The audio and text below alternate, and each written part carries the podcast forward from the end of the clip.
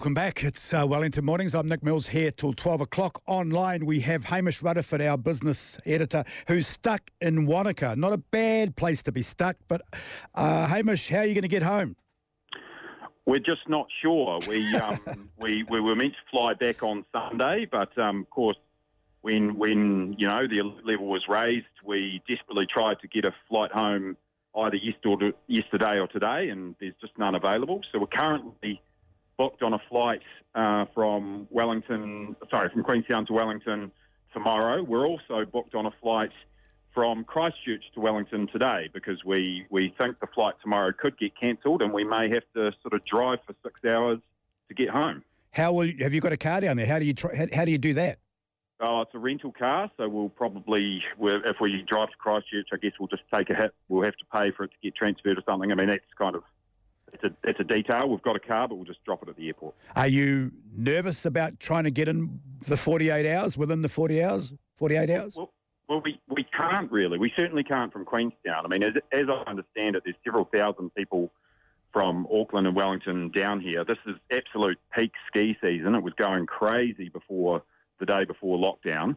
And we immediately tried to change to get onto flights out today, and there's just none available. We can't get a flight for any money, can't get a flight out of Dunedin, can't get a flight out of Invercargill. So, you know, if, if either the government has to agree to let Air New Zealand continue to fly out of Queenstown tomorrow and maybe over the weekend, but, but tomorrow's fine with us, or we have to drive to Christchurch. And I just don't think us driving to Christchurch is the best idea for level four lockdown because, you know, if, if we were to get in trouble, someone has to come and help.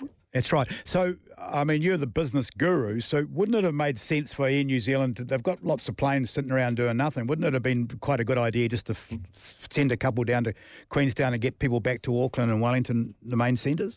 Well, I think the problem, they've got a lot of planes sitting empty, but they're sitting empty in the outback of Australia. They're, oh, not, okay. sitting, they're not sitting empty in New Zealand. As of tomorrow, all of the planes will be empty and they could, you know, run empty planes to get it, to get people out of here. But I don't think it's just not. They're running a reasonable, reasonably full schedule today, I understand, because of course everyone's racing to get home.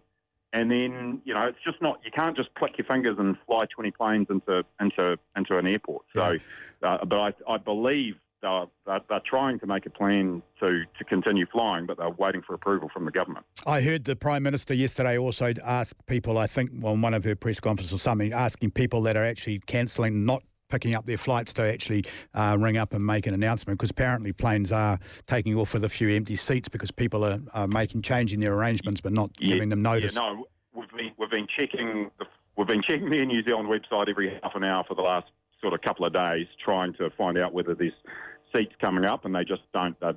You know, there's just not enough traffic because there's so many people in, in a very similar position. So what happens if you have to break the law?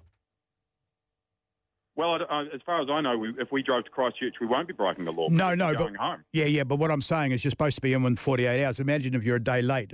Is there anyone asking questions or anything like that? Is it is it becoming well, that strong? Well, the, the problem is they'll cancel the planes. So we'll yeah. just be stuck here, or or would again have to fly to Christchurch. I guess uh, drive to Christchurch the following day because I understand they'll still be. The, yeah, but there's just if the, if they don't give an extension, there'll be a lot of people stuck here, and they'll have to move people eventually because. You know, if you assume that, you know, the, the not the entire country is in level four lockdown for the same length of time, eventually you'll have people in the, in the South Island, you know, that, that want to come into the houses that we're in, and, and, and, and are we still not going to be able to move if the North Island's in lockdown for, for weeks and weeks? So it's just, we, the, the people down here are going to have to get moved out eventually. Uh, we can't drive home because of Cook Strait. So it's just a question of what they do to allow people to go home because there's just no flights out of Queenstown. I hear there's five thousand people trying to get out. That's the number that, I'm hearing.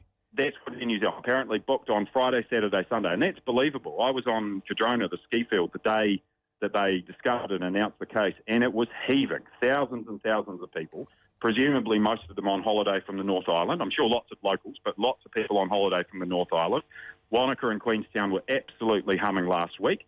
And they're now just dead. But, you know, there's, there's, there's, there's people sort of working out how they get home and there's not enough flights. Oh, what about Harold? I'm sorry? What about Harold? Benton, my child. we've, got a, we've, we've, got a, we've got a house sitter for him. But again, eventually, like, you know, in theory, we could stay down here and get locked down here, but eventually, you know, our house sitter's going to want to go home, and so someone else will have to look after the dog. So, you know, and other people will have these, they're in this position. Thanks, H. Thanks, Hamish Rutherford. Newstalk Z B.